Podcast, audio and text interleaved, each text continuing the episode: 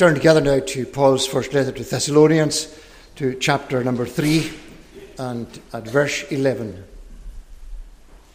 1 Thessalonians 3 at verse 11.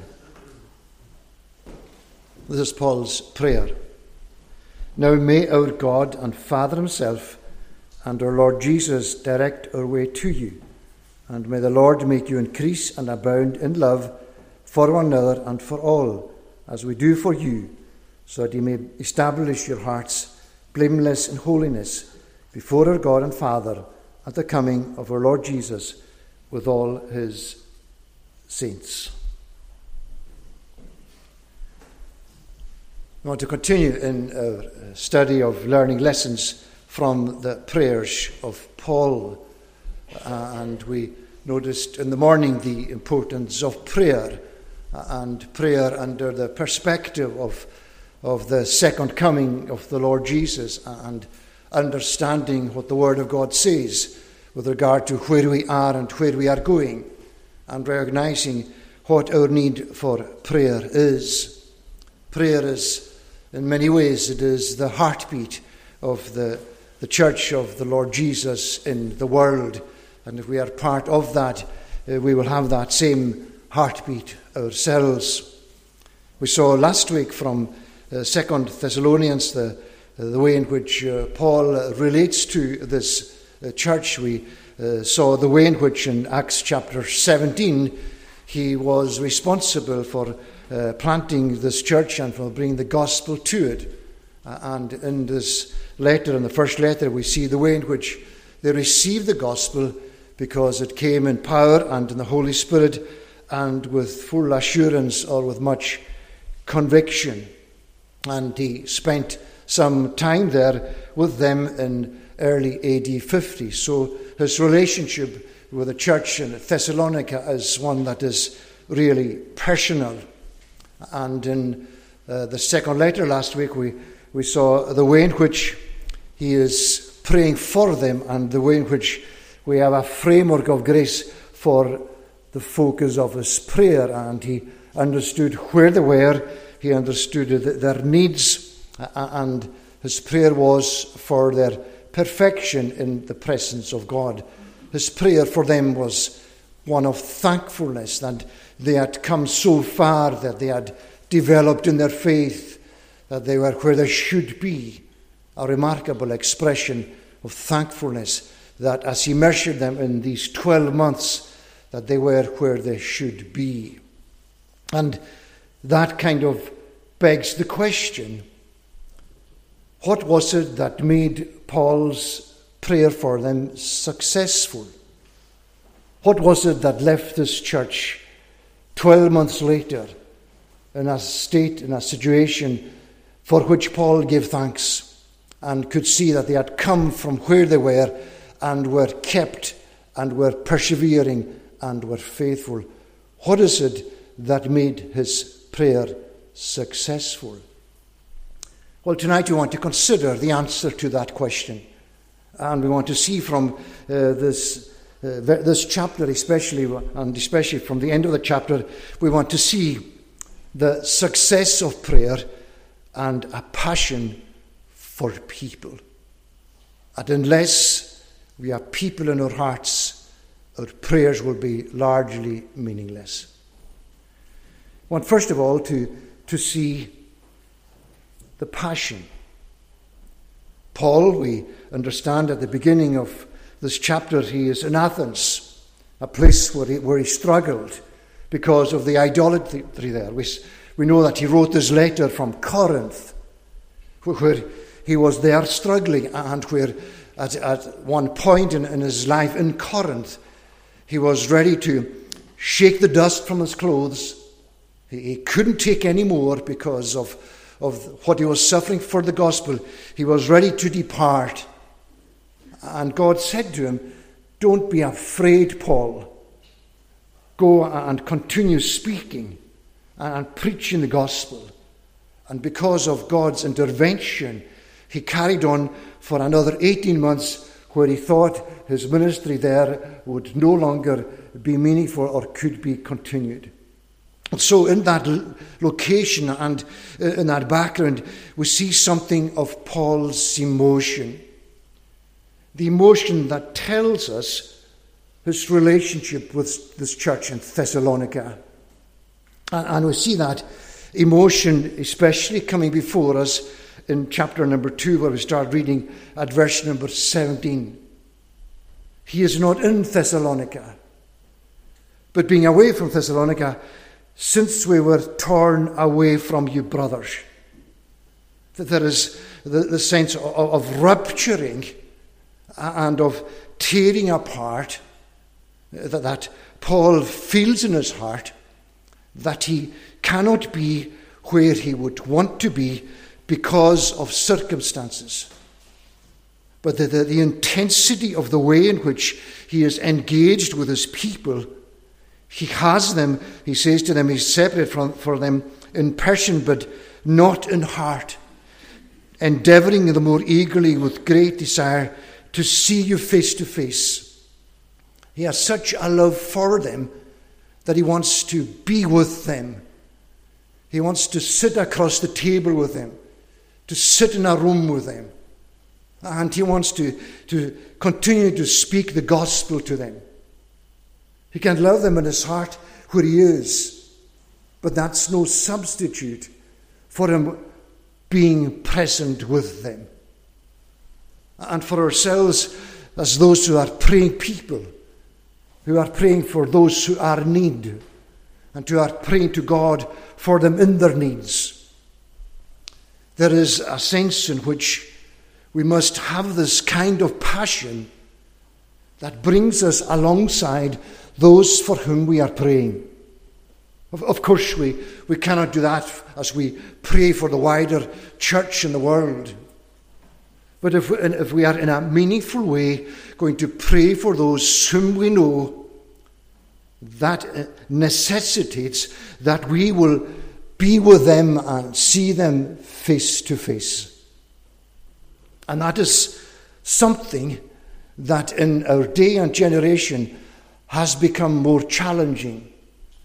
We have come from an era and from a heritage where it was the natural thing to see one another face to face every day, to speak the gospel in each other's homes, to speak the gospel over the boundary fence, to be face to face with people. We were passionate about each other. We had each other in our hearts, and we could go and pray for each other because we had the face to face contact. But today, in a day that is full of social media and all that's connected to it, is a day when we have become unsociable and when we have lost that, that very face to face experience with those around us, those whom we love, and those for whom we should be praying. And we have to try and, and resurrect that passion for one another so that we do see each other, so that we are with each other, and so that we can share the gospel with each other.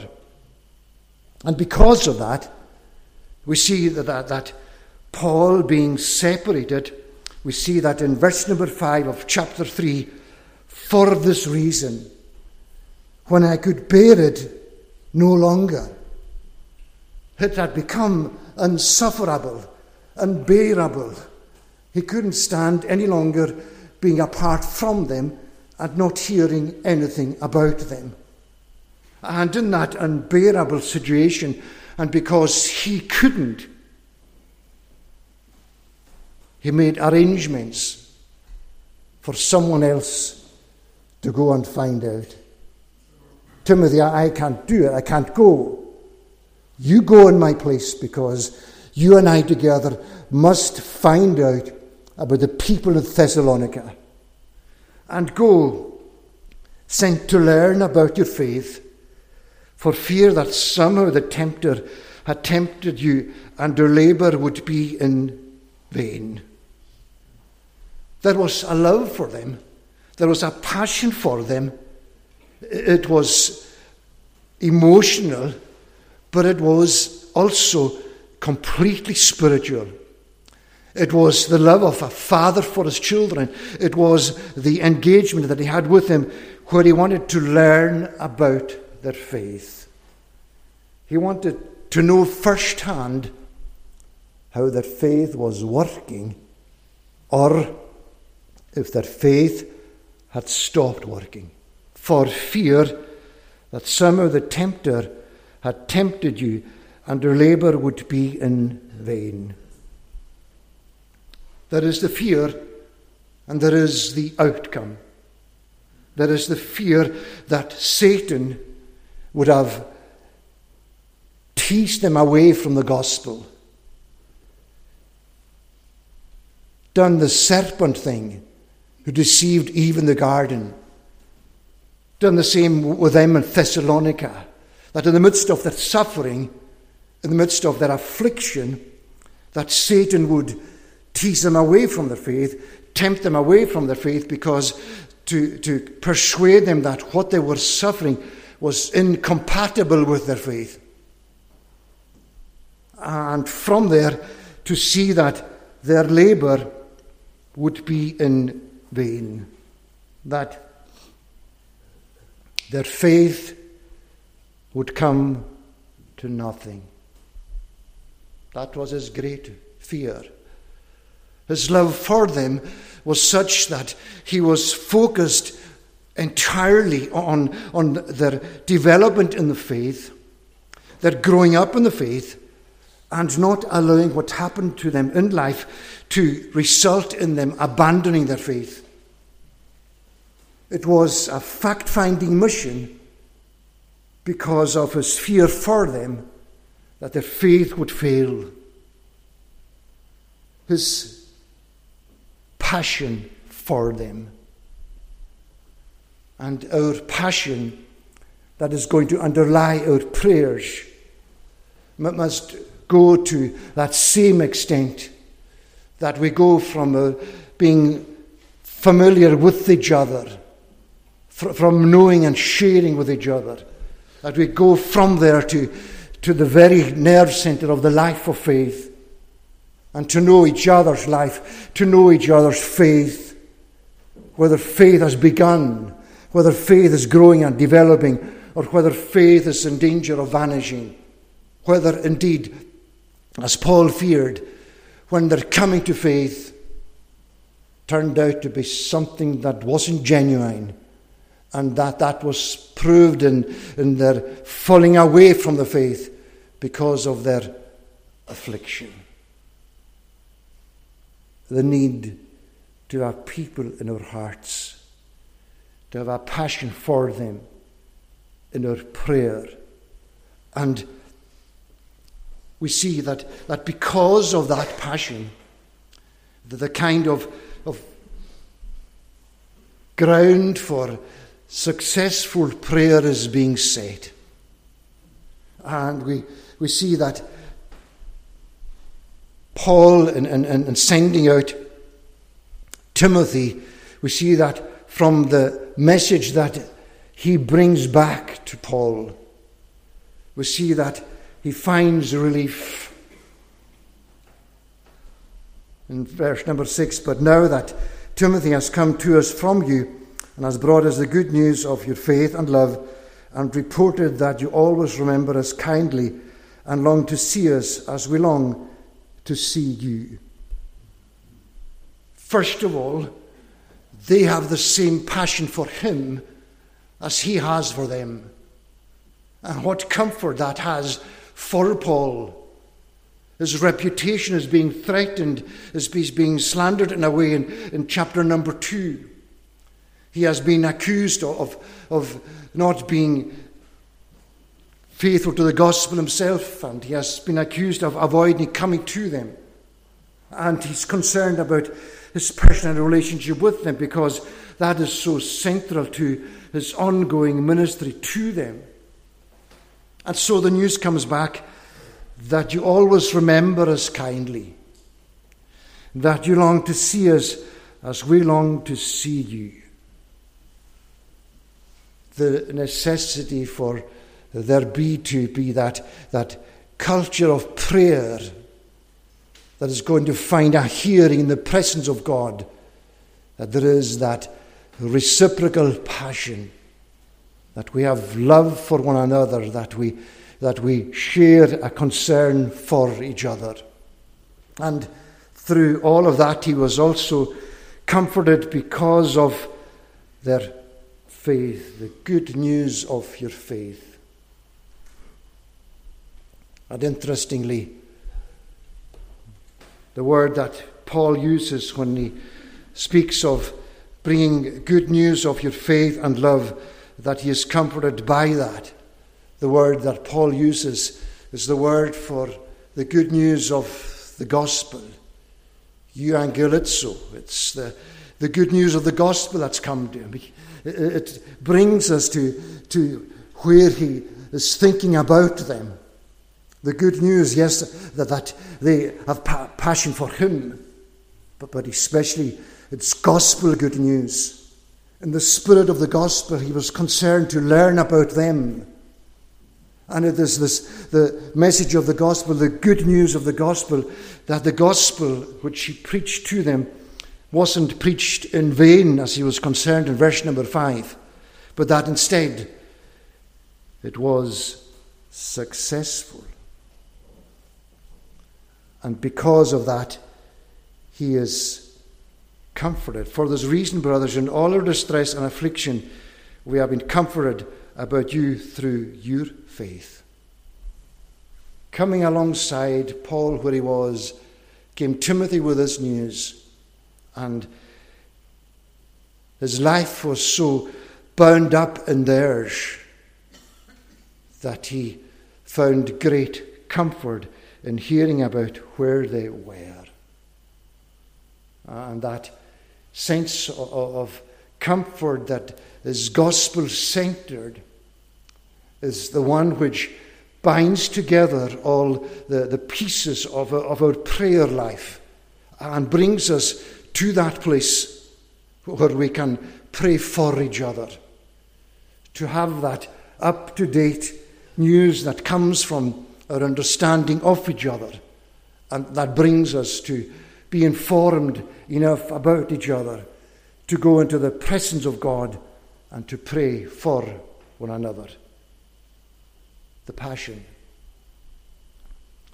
Secondly, there is a persuasion.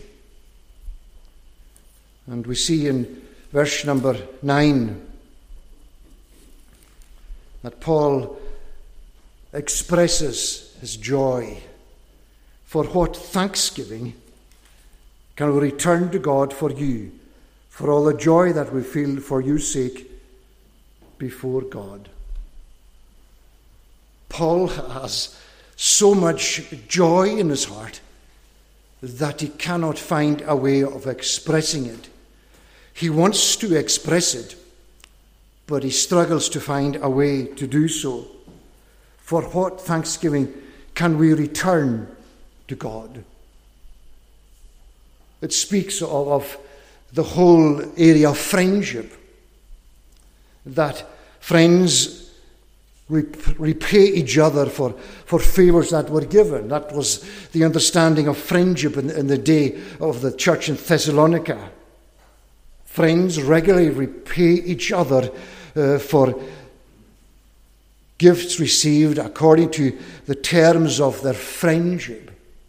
And here is Paul, interestingly, not asking what he can do to them in return but what can he do with regard to God? What can we return to God for you? It's uh, the, the, the spirit of prayer come, comes through in his, in his joy. You, uh, you've answered my prayer, and, and, and here is the people that, that are staying loyal in their faith. And what can I give to you, O Lord? I want to give myself to them uh, because of the joy that I have, but I feel obligated to give something back to you. And when he comes to that place, he comes to the place where he cannot do anything because what can he do or give back to God other than his prayers? It's a sense of indebtedness to God for the joy that He feels for them. And that's a, a marvelous place to come to in our persuasion to pray for one another. That we have such a, a relationship that spills over into joy in our own hearts, that brings us into the presence of God. And Lord, what can we give you because of them? How moving it would be for all of us tonight to have that sense of, of coming into the presence of God for each other. Lord, what can I give you for him or for her? And for he and her to say, What can I give him, give you because of him? That sense of obligation and thankfulness before God. The joy that we feel, the thankfulness. John Stott, in commenting on this passage, and trying to explain this kind of joy, he says this My answer is that this is the language of parents who are separated from their children, who miss them dreadfully and are profoundly anxious when they have had no recent news of them. Pastoral love is, is, is parental love, that is its quality. And you sense how you get there if, if we love as parents, if we love as brothers and sisters, if we have that natural love we haven't heard for some time. And the news comes back yes, we're doing well. Yes, we're, things are prospering with us in life. Yes, we're, we're okay. And the relief and the joy. And you want to, to go into God's presence and to thank God for that. It's a parental thing, it's a, it's a family thing. And here tonight we, we are asked to, to sense what this means, what this persuasion means, what this joy in one another can bring about. And it brings about in Paul's life the practice of prayer. He is persuaded to pray for them because of the passion he has for them and of the passion they have for him. And in, in verse number 10, we, as we pray most earnestly night and day, that we may see you face to face and supply what is lacking in your faith the persuasion to pray, to come into the presence of God. And in this case, to pray not in the general way, but to pray in a particular way that, that's looking at a particular need, and that in the light of that particular need goes into the presence of God. And it, it reminds us that it is only in the passion that he had for the people of Thessalonica. It's only because of the knowledge he had of them that he could go with his particular petition into the presence of God. He could be general in his prayer, but now he can be particular. He's direct into the presence of God in the light of their singular need at this time. And so he goes to pray earnestly it's a sense of going over and above and beyond that which is abundant. And it, uses words that give expression to us of the fullness of his heart. Let's take an abundance of something and let's go beyond that and above that and make our prayer something that's superabundant in its earnestness. It's a, it's a whole heart that's it's a heart that's stretched out with love and a, a heart that's filled with joy. And that heart comes into the presence of God with a real earnest, heartfelt, full of being prayer for them. And that he may see them face to face. He can't get over his emotional involvement with them. His primary object is to see them. Uh, but his ultimate purpose is that he may supply what is lacking in their faith, that he may fill up the gaps, that the report that he has received, that the faith has not failed, it's, it's so encouraging. But, but in, in that picture of, of, their, of their faith, there are gaps which need to be filled. There are gaps which leave them exposed. Uh, and he wants to be able to see them, that he may fill up these gaps. And we, we may think of gaps as, as the word suggests, we may think of gaps as a net that is torn. And supplying the needs of, of the net is to repair the net, to repair the holes in the net. We can think of supplying the need as repairing breaches in our wall, the wall that keeps our hearts secure. That when there are breaches in that wall, there are gaps. And his prayer is that he may supply what is lacking, that he may build up these walls, keep their faith secure, plug the, the leaks, fill the gaps, supply what is lacking in their faith.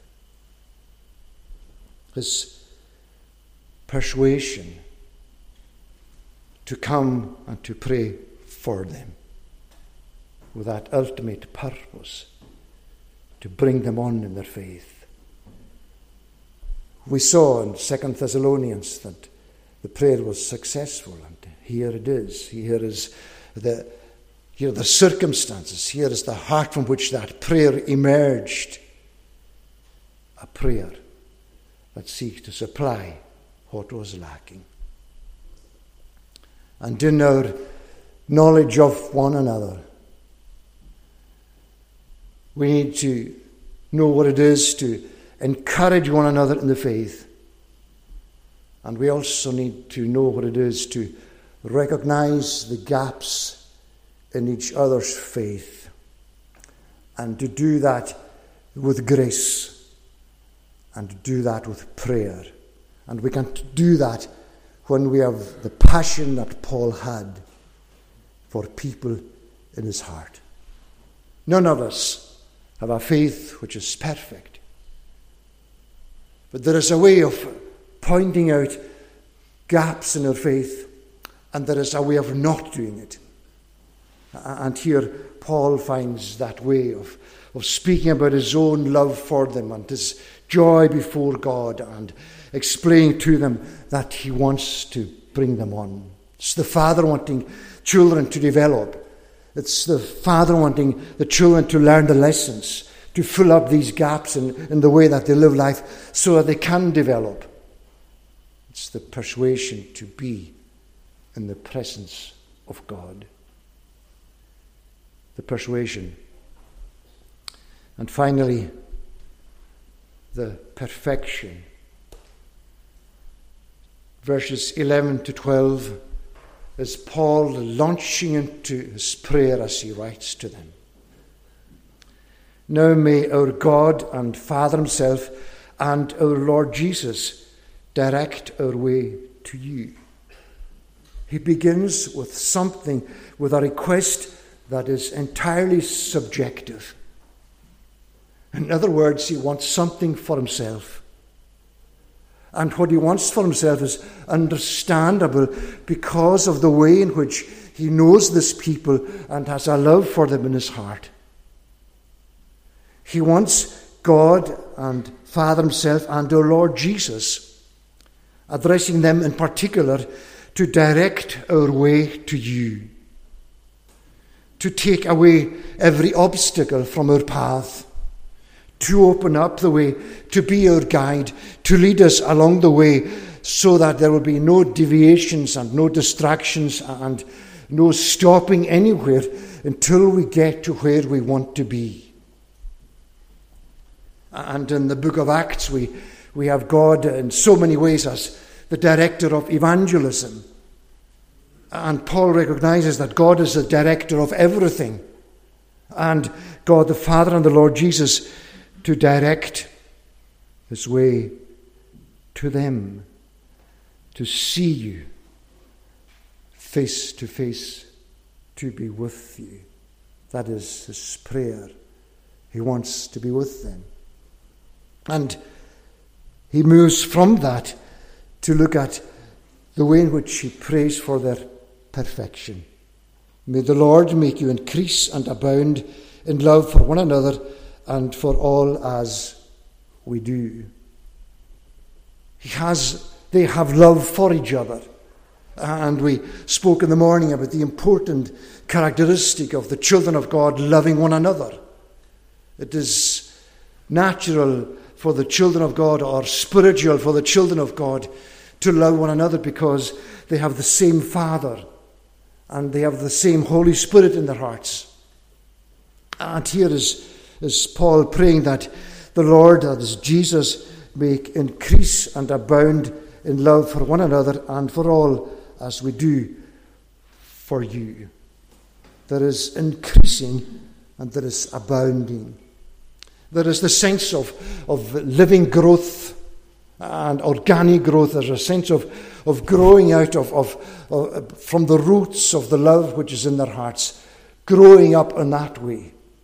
And along with that, there is the sense of abounding, that is overflowing out to them. So there is the sense of where this love originates, and there is the sense of how this love flows from them to others, and how they are to abound in love for one another and for all, as Paul did for them.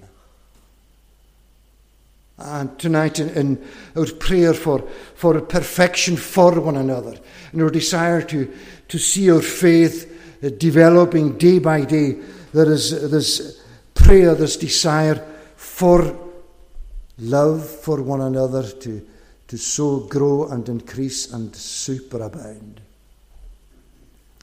And that means that our own lives are to be lived from the life that there is in our union with the Lord Jesus.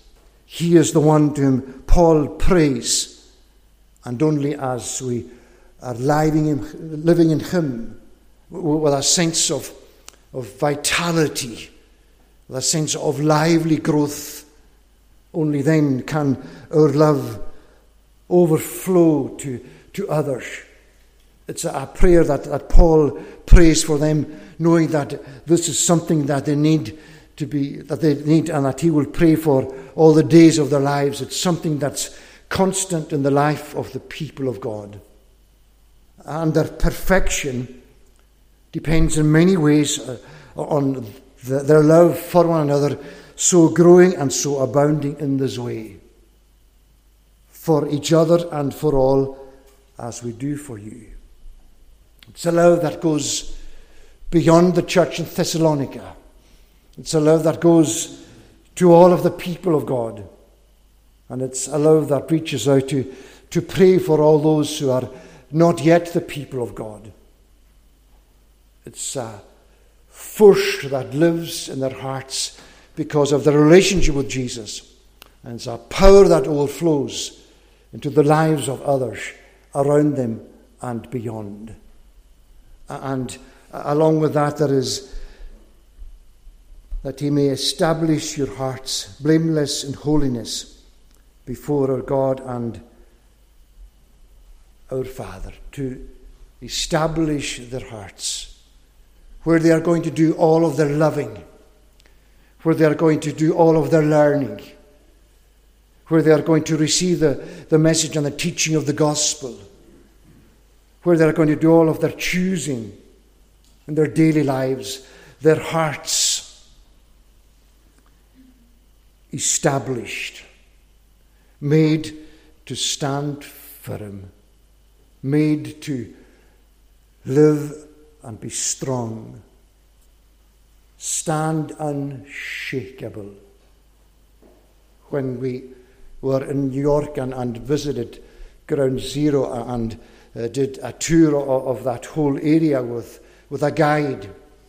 This guide was living two or three blocks away from, from the Twin Towers when they fell.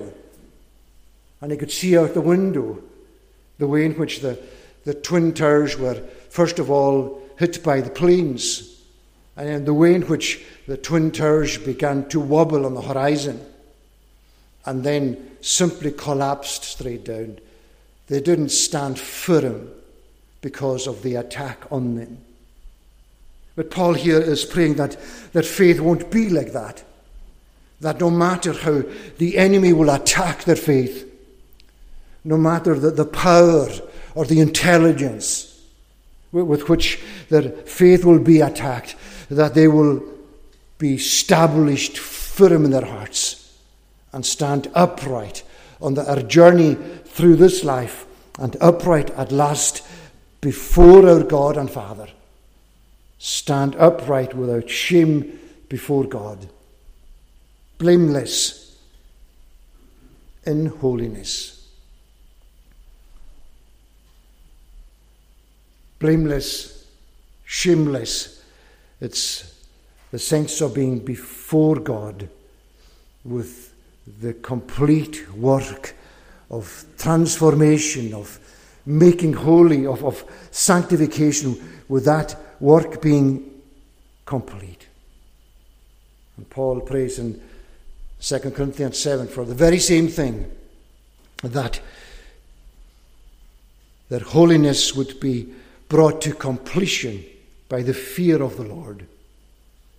It's living in the presence of God and their hearts established blameless in holiness as those who live their lives in the presence of God, who are transformed by being in His presence and to go forward to appear before Him as those who have been changed by Him on their journey. And there is a sense in which holiness is not so much about standing in the presence of God and uh, being filled with fear and a sense of the power of God. It's more to do with the wonder that we can stand with awe in the presence of such a great and holy God. And John uh, speaks uh, in similar uh, terms when he speaks of the way in which that we will not shrink from him with shame at his coming. To stand firm. It's one thing to, to stand firm in the face of the trials of our faith and the way in which the enemy attacks us in seeking to stand established. But what a, a much more wonderful thing to, to stand established in our hearts in the presence before the face of God. He longs to see them face to face. They long to see him face to face. But his prayer ultimately is their perfection, that they will see God face to face in Jesus Christ and not be ashamed. That will be awesome to be aware of, of His power and His glory and, and His otherness and His holiness, but not need to, to run away and, and hide for fear of, of being destroyed, but instead to go with the people of God and to worship this God and to sing the song of the Lamb that is in the midst of the throne as if he had been slain the Lamb who leads his people into fountains of living waters, to be engaged with God in that end time worship which will go on forever, having our hearts established blameless in holiness. May God grant us that prayer for one another. May God grant to us that recipe for prayer which made Paul's prayer for these churches successful. And may we seek each other's development every day. And may we pray that together we will stand awestruck before the glory of God in that day when He will welcome His people to inherit the kingdom that He has prepared for them. May God bless His word to. Let us pray. Most gracious God, we bow before you. You are the Lord our God, and we seek that you will give to us in our hearts to love your great and holy name, to give to us in our hearts to love one another, to give to us in our hearts to have the passion with which we would truly come and cry to you as our God, to come and to bless, to come and to protect and keep, and to come and to make perfect uh, in that great day when you shall gather your people, when uh, you will come with your saints uh, to be glorified in them. Oh, bless your word to us, we pray, and accept us and hear us for Jesus' sake. Amen.